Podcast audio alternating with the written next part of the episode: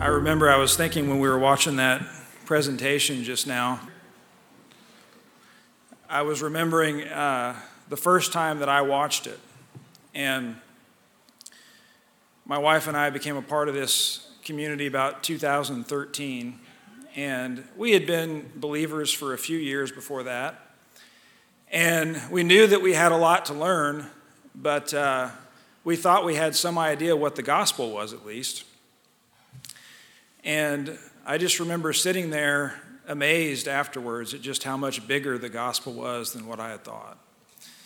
And if we're if we agree that Jesus has commissioned all of us as believers to preach the gospel, then how important is it that we really see the fullness of what that gospel is? Amen. Most of what I, and that's what we've titled this, is What Happened to the Gospel. Most of what I'll be uh, covering comes from a book that we have available in the back there. It was written by our community's founder. It's called Evangelism The Good, the Bad, and the Abominable. And I, I can't look at the cover of that book without being reminded of a, an encounter that I had at the Thanksgiving, one of our Thanksgiving fairs a few years back. I was in the bookstore and standing behind the book table, and a man walked in, and his eyes just immediately went to the table where that book was sitting. And this look of disgust came over his face. And he said, uh, Now I want you to tell me what's so abominable about evangelism.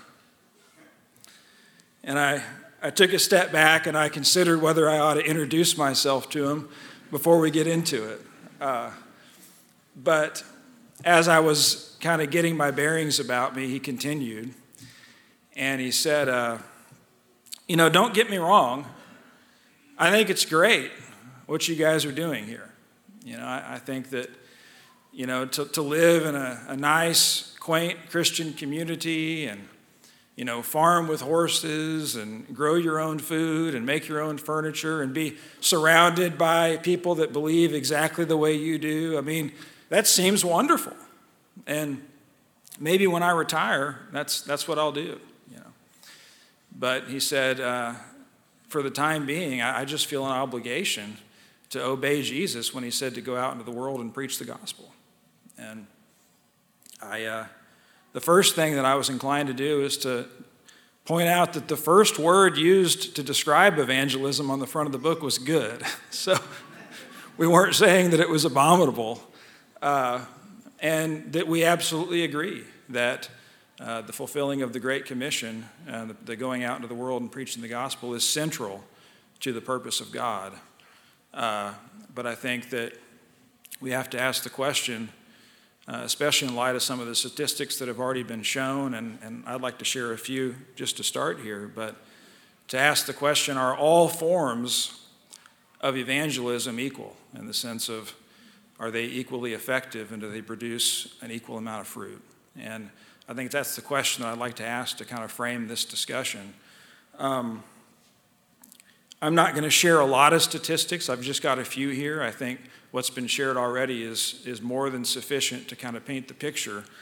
But there, there have been a number of studies done about various forms of evangelism and, uh, and the effectiveness of them. One of them, uh, there was a fairly recent crusade that recorded 600 decisions for Christ. Now, they went back three months later and followed up with these people who had made these decisions and asked them if they had continued on in the faith in any, in any regard. Um, have, they, have they become a part of a local church? Have they taken any steps uh, since their conversion? How many of the 600 do you think had? Zero.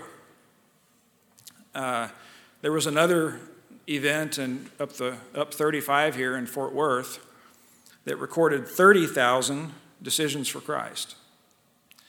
Of the 30,000, they went six months later and, and asked the same question. How many of those do you think continued on in any sense? It was one in 1,000.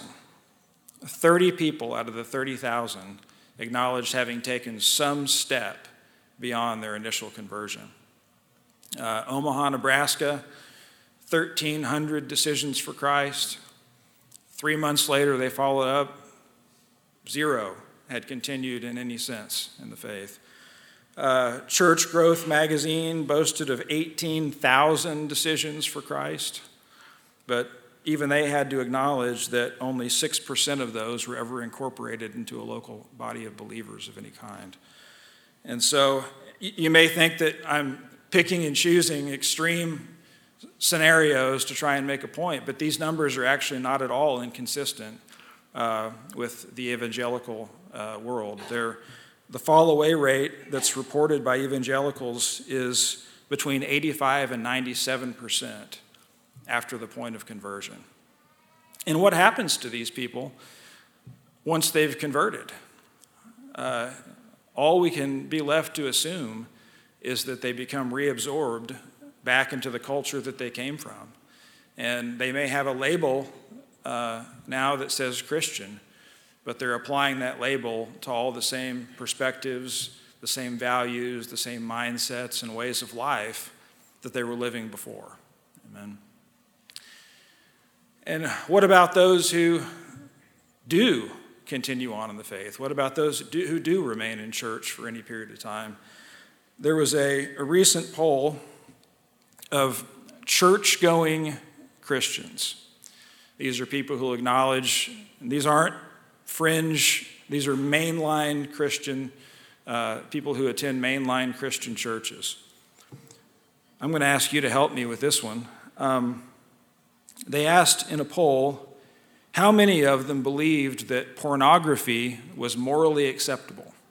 I'd like just some, some guesses as to, for those who are not familiar with this study, what percentage of church going Christians do you think acknowledged in this poll that pornography was morally acceptable?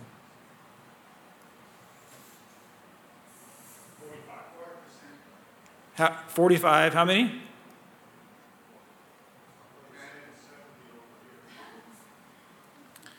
Everybody I've heard so far is, is too low.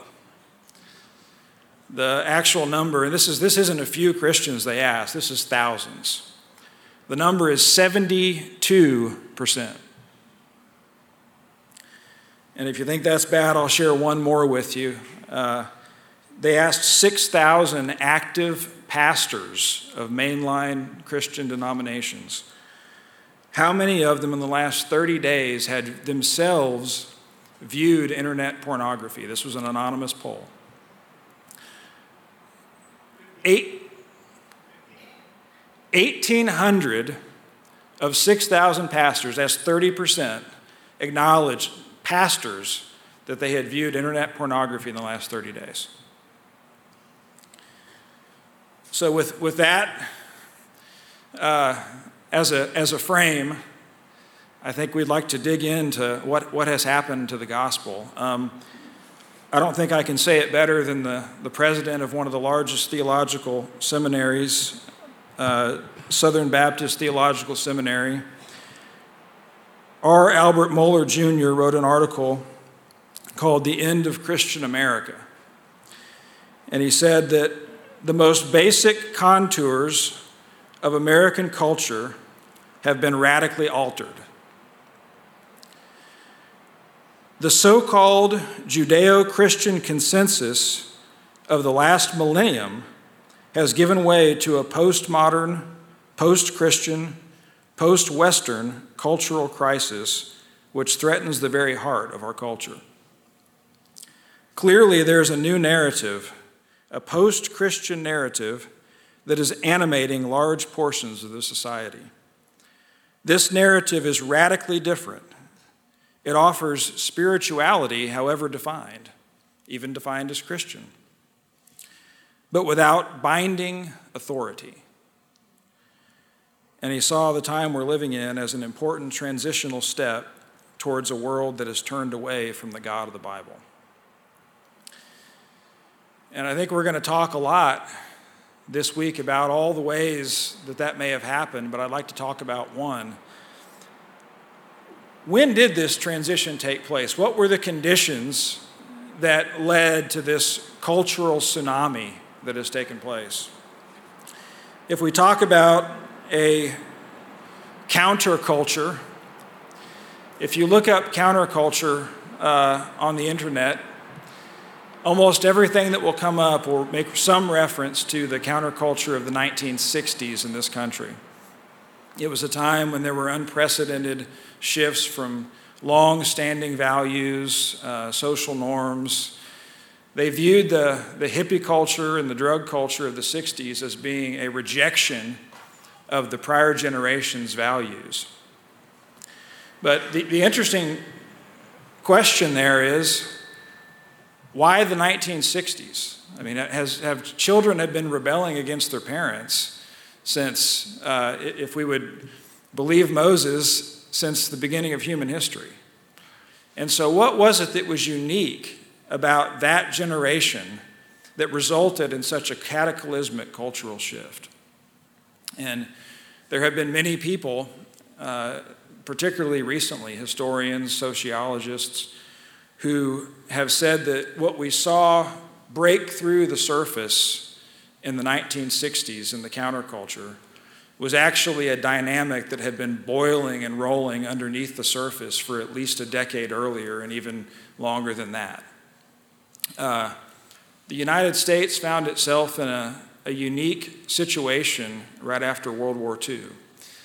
Uh, most of Europe had been completely decimated. Uh, Japan, Many of the other countries who would have competed on a, on a production scale uh, had been completely decimated by the war. And so American politicians and economists saw uh, a, small window of opportunity to become the undisputed global market leader through uh, enhanced production, taking advantage of this window of time. It's going to seem like I'm taking a huge diversion from the topic of evangelism, but if you bear with me, we're going to get, we're going to get back around, okay? Uh, the, the problem with that is that prior to World War II, excessive spending on oneself was something that was considered morally wrong. It was considered to be selfish indulgence. And so the mindset of an entire culture would somehow have to be shifted towards a consumer mindset if this change was to occur. Amen. And that shift would be the responsibility of a, a new kind of psychologist. Uh, one of those was a man by the name of Ernest Dichter, and he was a man that was born in, in Austria. Uh, he was a Freudian trained psychoanalyst. And he and his counterparts were charged by the corporations they represented, and I'm going to I'm going to quote here, to employ a, a conscious and concerted effort to overcome repressed desires and encourage enjoyment and consumption on a mass scale. And so we, we can see even the trickery of the language here that something that had been a, a moral virtue for hundreds of years is suddenly being defined as repression. And so their responsibility was to, to shift that mindset. Uh, in their view, puritanical resistance to enjoyment and indulgence threatened the health of the free enterprise system. And who would want to do that? Yeah. So, this, this uh, resistance to this kind of wanton spending on oneself, in other words, was harmful to this free enterprise system.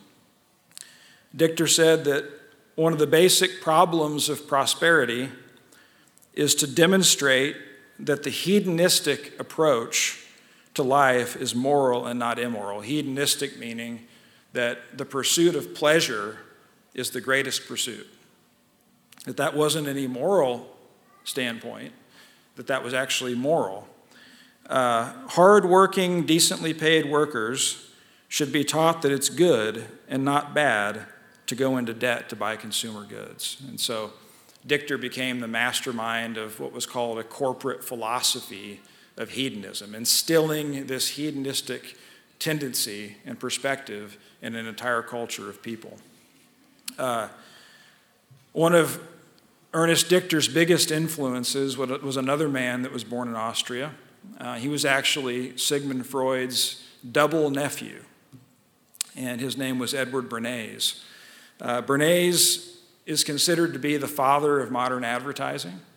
Uh, you can't encounter an advertisement even today that wasn't influenced by Bernays and some of the methods that he uh, developed. He started off in uh, political propaganda. He was part of a committee that during the time of World War I was charged with drumming up uh, American public support for intervention in the war. And so it was through uh, various advertising campaigns and sloganeering. He came, they, this, this committee he was a part of came up with the slogan, Make the World Safe for Democracy. And it was through this kind of sloganeering that suddenly, overnight, uh, large amounts of the American population were in favor of, of uh, U.S. intervention in the war. But then after the war, he shifted to more uh, corporate type advertising. I'm going to read you uh, a, a, a, quote that this is from, I believe, 1929. It's the, he begins his book called Propaganda with this quote. And it'll make your blood boil, I think, and your spine tingle if you, if you really take in what he's saying here. He says that the conscious and intelligent manipulation of the organized habits and opinions of the masses is an important element in democratic society. That's quite a statement, isn't it? What is a democratic society? Presumably, it's a government for the people, by the people. And so he's saying in, in a society that seems to be a democracy, What's most important is somehow finding a way to manipulate the opinions and perspectives of those that form that democracy. He goes on and says those who manipulate this unseen mechanism of society constitute an invisible government, which is the true ruling power in this country. Not the one that is elected, but the one that is forming the opinions of those that are electing. Uh, and this applies to far more than just politics, as we'll see. We are governed, our minds molded, our tastes formed, and our ideas suggested, largely by men we've never heard of. It is they who pull the wires that control the public mind. And so it was this, this through this form of manipulation that he and those that came after him were to, to shape the minds of the American public and, and really the world into this kind of consumer mindset. There was a couple of advertising campaigns that I think will help illustrate uh, how effective this was. Lucky Strike cigarettes had a, a problem in the 1920s. Uh, they had a couple of problems. Uh, the first one was that they were only tapping into about 50% of their potential customer base. And that was because during that time it was taboo for women to smoke cigarettes. And so they had to find a way to get the other half of the, the population to get on board with smoking cigarettes. And so they asked Edward Bernays to see what he could do about changing this. And uh, what he did was he took some uh, women that worked with him and, and various other high society uh, type women. And he uh, staged them. He had them attend the New, York, the New Year's, the New York Day, New York City Easter, sorry, the New York City Easter Parade in 1929. Uh, and all at one time on cue, he asked them to pull out a cigarette and light it. And he made sure that the press was alerted that this was going to happen so they'd be ready for this historic moment in history. And the way it was all positioned is through a form of women's liberation. So there's been this repression for all these years, but finally women are going to have the freedom to smoke cigarettes just like the men. And so this is how it was billed. And sure enough, on cue, they all fire up their cigarettes the press is there snapping their pictures. and in the headlines the next day, torches of freedom. So, half the population now feeling completely liberated from the repression of, of not smoking cigarettes has now been entirely manipulated into, into uh, fulfilling the, the sales quota of Lucky Strike cigarettes. And sure enough, in a very short time, uh, both women and, and men were, were smoking cigarettes on a regular basis. Um, after that, and this is a little bit more humorous, but in a terrifying way, uh, they said, Well, we've got this other problem. We have all this green packaging that we've purchased for our cigarette packs, and women don't like the color green. And Bernays' most logical suggestion was, well, why don't you pick a different color uh, of cigarettes? And they said, we've already got too much invested in the color green. We need to figure some other way to do this. And so he, he was up to the task, and he got all kinds of, again, high society women, uh, fashion designers, uh, Fifth, Fifth Avenue storefronts, and so forth. And none of this was overt, it was all through people he knew and whatnot. And he told them green is, is the new rage.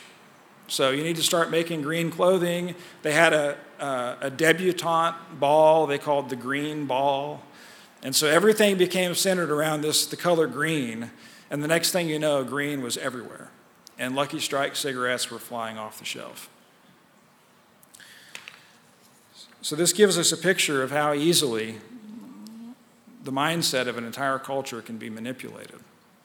Uh, with the help of these types of guys, uh, what once was viewed as selfish gluttony uh, was transformed overnight into economic success and innovation and prosperity. And so, what happened there in the 60s is that we had a generation of people who identified a certain kind of hypocrisy in their parents. Their parents were still adhering to some form of uh, Christian, Judeo Christian moral ethics, but they could see that there was something else entirely that was driving their parents. They had become consumed and seduced by a different kind of force and were now being moved by something that was altogether different than what was being preached on Sundays. And so, recognizing this in their parents, they thought, why cloak it in a religious veneer? Why not just throw off all restraints? And so, the pursuit of the American dream ultimately gave birth to the counterculture of the 60s and a culture of total release. So, where did the church find itself situated in the midst of all of this? Uh, pretty soon it realized that the church had become another commodity competing on the open market. We had a different kind of mindset uh, driving the American people. And so uh, suddenly you had pastors who were having to, to bill their sermons after common uh, advertising slogans, you know, cigarette ads and soft drink ads that say things like, they satisfy, or God, the real thing.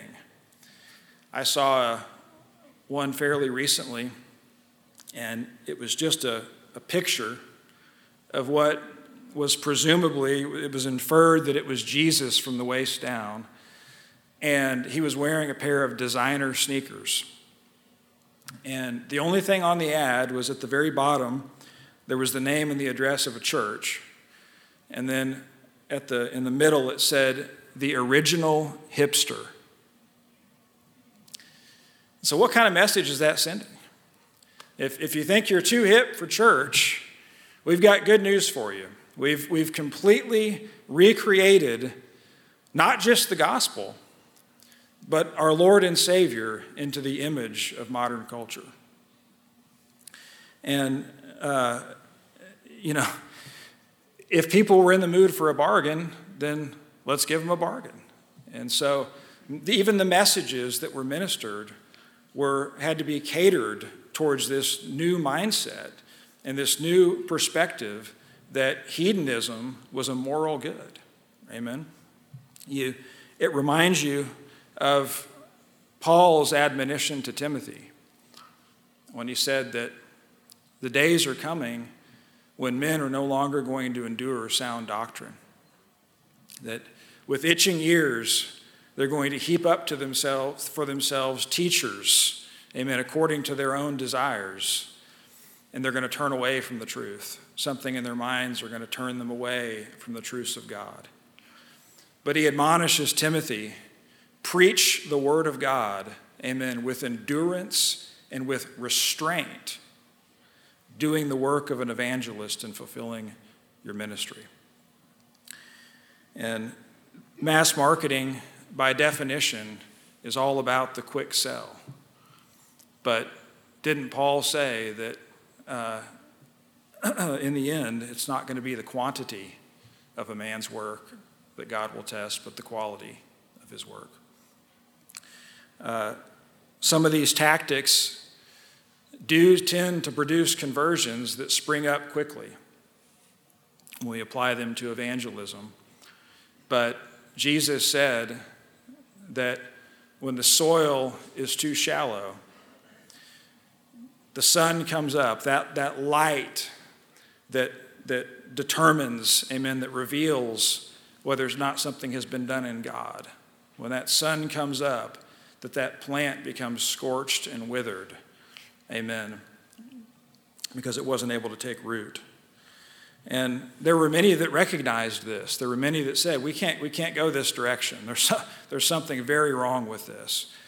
But at the same time, there were a number of people who felt like the church hadn't gone far enough in this direction.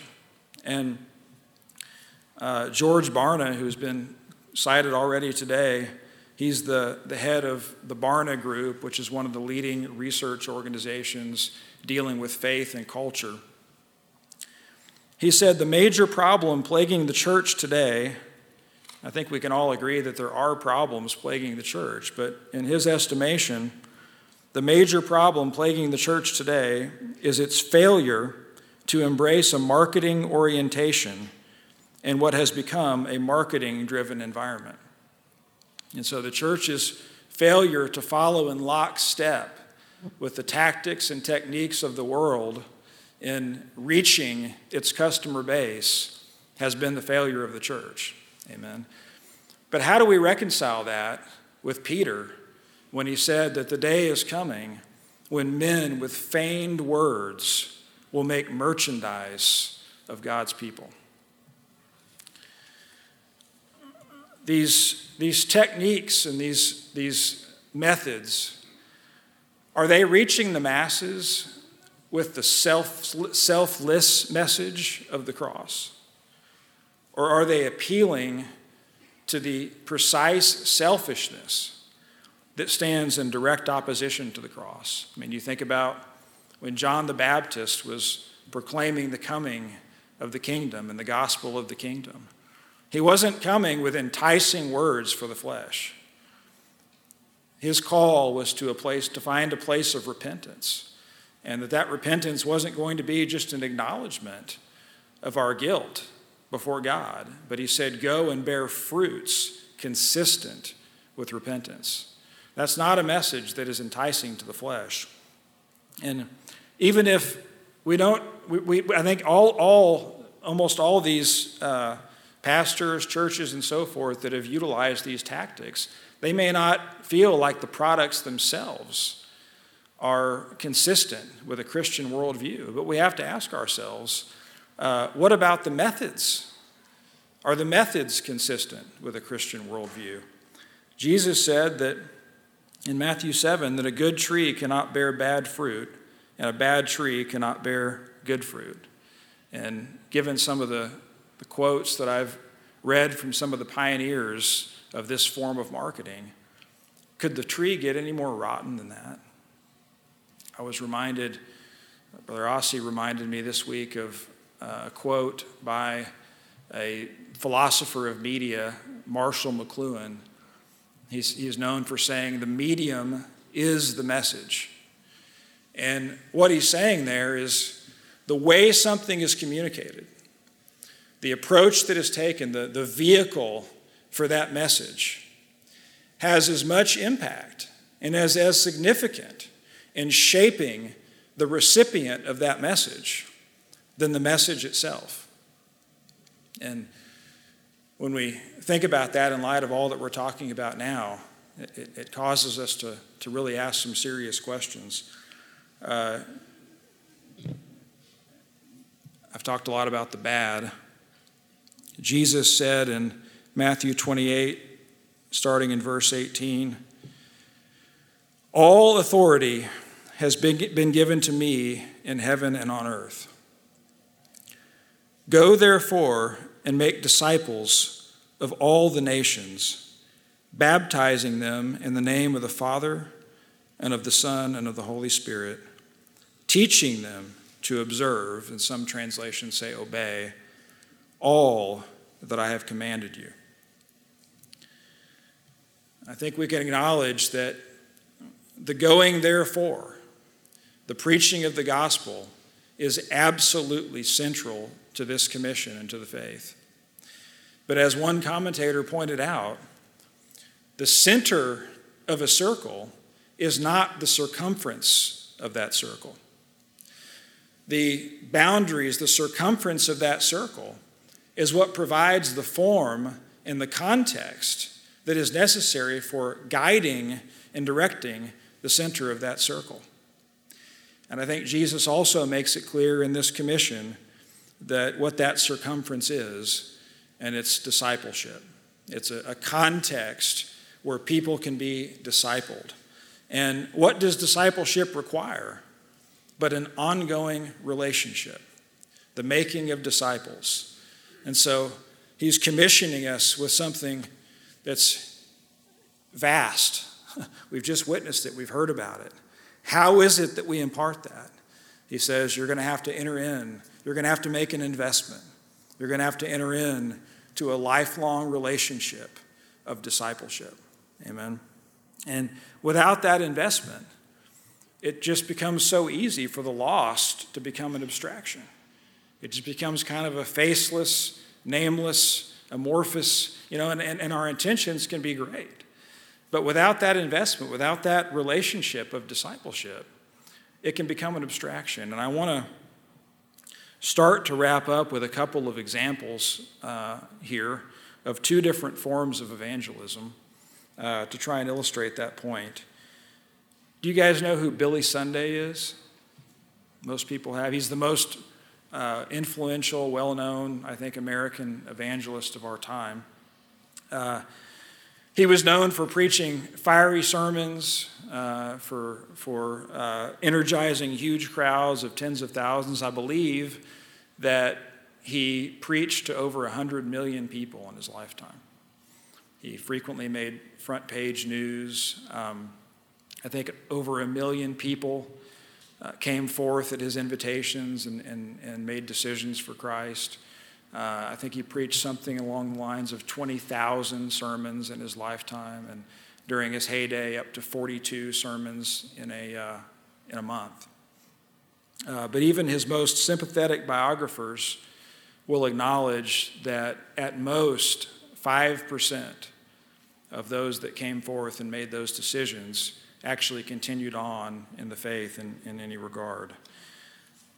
I want to read an excerpt to you of something that actually Brother Dan shared with me recently. He had done some, some uh, research on Billy Sunday, and he, he put something together, and I'm going to read a little excerpt from it, but I think it would give us a, a, a picture of the consequences uh, by looking at, at Billy Sunday's natural family and, and, and, and the illustration that, that would serve. says that the long term fruit in Billy Sunday's natural family reveals remarkable parallels to the spiritual fruit of his evangelistic techniques. His four children were mostly raised by a hired nanny so that his wife could accompany him on the evangelistic trail. His sons became known for committing the very sins that he preached against practically every night. Billy Jr. was drinking, dancing, committing adultery, and sometimes landing in jail, all the while playing piano on his father's evangelistic team. In his heyday, Billy Sunday would often collect as much money in one day as the average American made in an entire year. But by the end of his life, almost his entire fortune had been spent paying off the lawyers who sued his sons, helping to support his destitute grandchildren, and paying blackmail to several women who, to keep his sons' escapades quiet. His only daughter died at age 43. All three of his sons died violent deaths. George committed suicide by jumping from an apartment window. Billy Jr. was killed in a car crash after a night of partying. Paul died in an airplane crash. Sunday's four children contracted nine marriages altogether, but produced only three grandchildren. The three grandchildren, in turn, had five marriages, but produced only one great grandchild Marquise Ashley Sunday. Marquise died childless, murdered by his own lover in 1982. And so it was that 50 years after his death, Billy Sunday had no living descendants. Again, paralleling the results of his spiritual descendants, it was hardly indicative of the fruit that remains that Jesus said his chosen disciples were appointed to bear. And I don't share that to disparage anyone, I don't share that even to pass judgment. But we have to ask is God trying to give us a picture here? And you, you think about all these people who went forth, all these people who went to these crusades and so forth, and, and how many hungry hearts that there really had to be. I mean, how many people came and said, maybe this is the answer to the problem, amen, that I know that I've got. You know, and they come and they, and they have this exhilarating experience where perhaps God has even moved. And yet, on the other side of it, you know, they think, well, seems like maybe I'm going to heaven when I die. But what about this pain that I brought here with me? Amen. What about this bitterness that I know that I've got? What about this selfish pride that has been directing my life? What about my family that I feel like I'm on the verge of destroying? You know, they came looking for a real change and hoping that God would bring that change. And yet there was no context to continue on in that circumference, as we talked about, that, that context of discipleship that could have brought about real change. And so your fear is that many of them were just inoculated. Amen. Many of them simply went on thinking, well, I thought God might have been the answer, but I guess I'll have to look somewhere else. You know, and that's that's the tragedy, I think, of all of this. Uh, but I think about that in contrast to one who uh, was chronicled probably most extensively as having obeyed Jesus' Great Commission. Uh, the Apostle Paul, it makes clear in the book of Acts and in his own epistles, he sought those effective doors that the Spirit of God opened to him. It's hard to find a single prayer of Paul's for the lost. But he told the Colossians, he asked the Colossians, pray for us that God may open a door for our message, that we may proclaim the mystery of Christ. Amen. And in Acts 16, the Holy Spirit, it says, kept Paul and his companions from preaching the word in the province of Asia. And then right after that, we see the Lord supernaturally directing Paul through a vision to go to Macedonia. He walked only through the specific doors that God opened for him. He took it seriously when Jesus started his Great Commission by saying, All authority has been given to me. And so, therefore, go. And so he subjected that call to the leading of God and asked God to open the doors that you would have me to walk through, the specific doors. And we see that even in Luke chapter 4, where Jesus has just begun his ministry. He's just announced and proclaimed his evangelistic purpose of preaching the gospel. And he turns to those listening and he says something that I think if we heard this perhaps in a, a more modern context, spoken by somebody else, it could come across quite offensive. But what he says is, Surely you'll quote this proverb to me Physician, heal yourself. Do here in your hometown what we've heard you did at Capernaum. And Jesus explains that he can only perform the works that the Spirit has sent him to perform. He says, I assure you that there were many widows in Israel in Elijah's time. And yet Elijah was not sent to any of them, but to a widow in Zarephath. And there were many in Israel with leprosy in the time of Elisha the prophet. And yet not one of them was cleansed except for Naaman the Syrian. What he was saying is the question isn't in my ability to minister this word, to preach the gospel, so forth. The question is is the soil pliable? Is the soil soft enough? Amen. Is it deep enough? Has God opened a door here for this to go forth? You know, Elijah didn't uh, go knocking on doors, handing out tracts, uh, holding a series of revivals for widows uh, in, in the region. But he went in God's power to the one that he sent him to. Amen. Elisha didn't put up a sign for a miracle healing revival for all the lepers in Israel, but he healed the one that God sent to him. God looks on every human heart, and he can tell the precise time for the planting, for the watering, and for the harvesting of the seed of God's word. Amen. And it's not just the planting of the seed that brings God glory. Jesus says in John 15 that this is to my Father's glory, that you bear much fruit, showing yourselves to be my disciples. Amen. And so the fulfilling of the Great Commission cannot bring glory to God if those disciples if we if, if we're not shown to be his disciples which comes through a consistent and ongoing bearing of fruit, which requires that relationship that can bring that to pass. There was a, I'm almost through here, there was a, a major denomination that performed a study on the revolt, results of various methods of evangelistic outreach.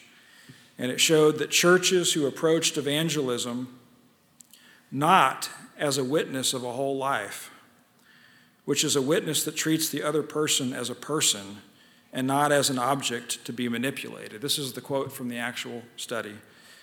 Uh, but rather only rely on an evangelism of selling or marketing or merely passing on verbal information to the lost had by far the lowest rate of conversions among all ways that were studied. And even more revealing is that the study showed that three quarters of all dropouts, people who seemed to have been converted but did not continue on in the faith, came from these same methods of marketing style evangelism. And it finally showed that only when the witness of the whole church involves a whole life did sustained growth, not just in quantity, but in quality, occur. Amen. And we're not saying that, that God wouldn't uh, prompt us to preach to masses. It's not, it's not about the numbers. Amen. But as Jesus said in his commission, amen, all authority has been given to him. And so we have to ask the question, amen, has God opened a door here? Has God made an effective way? Is this where God has sent me to proclaim this message? And then, even more importantly than that, what is the message that is being proclaimed? Amen. We see accounts all through the Gospels of Jesus ministering to large numbers of people. We see it in the book of Acts 3,000 added. We see huge numbers referenced there. But when we think about those examples, what was the gospel that Peter was preaching when those 3,000 were added to the church? This is a man who just a short time earlier was cowering in fear of the religious leaders who were crucifying Jesus. And yet, he bound together and obeyed Jesus' command to go and tarry in Jerusalem until a power came from on high. Amen. And when that power came, it was so transforming that this same man that was cowering when Jesus was being crucified turned around in the authority of God and brought a rebuke to those same leaders and said, The God of the universe has manifested himself, has come to this earth, and you crucified him. Amen. That's not a message that the flesh wants to hear. And yet, the conviction was so strong 3,000 were added. And in almost every instance you see throughout the book of Acts where a great number were added, many were added Acts 2, Acts 4, uh, 5, Acts 11. Almost in every instance, it follows right on the heels of a demonstration and expression of the unity of God's people. They were of one accord gathered together. They saw them breaking bread with one another. This, this expression of unity is then prompted Amen. This, this, con, this, this, this circumference, this context of discipleship and unity and oneness as a body was demonstrated, and then a great many were added. And as if Jesus was anticipating this perspective, amen, on, on, on the gospel, in almost every one of those situations, you'll see some reference to an admonishment to continue in the faith.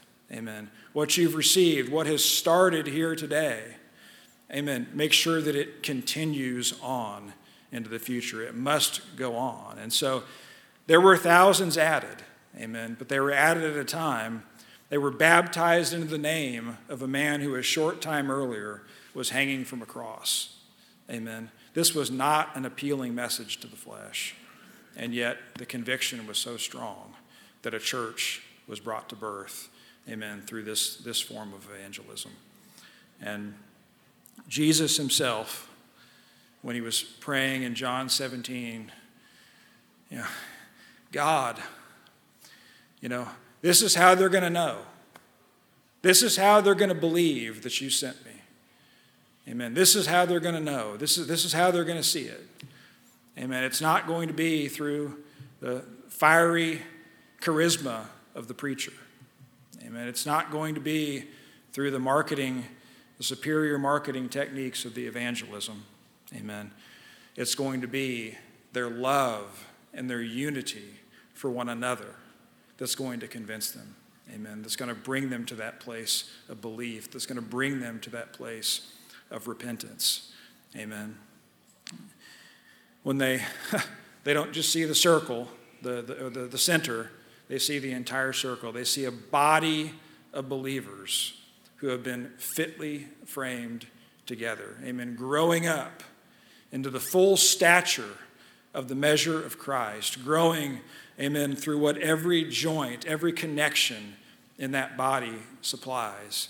Amen. They'll become like that mountain that's prophesied in Isaiah that they will all flock to in the end. Amen. That city that's set upon a hill. Amen.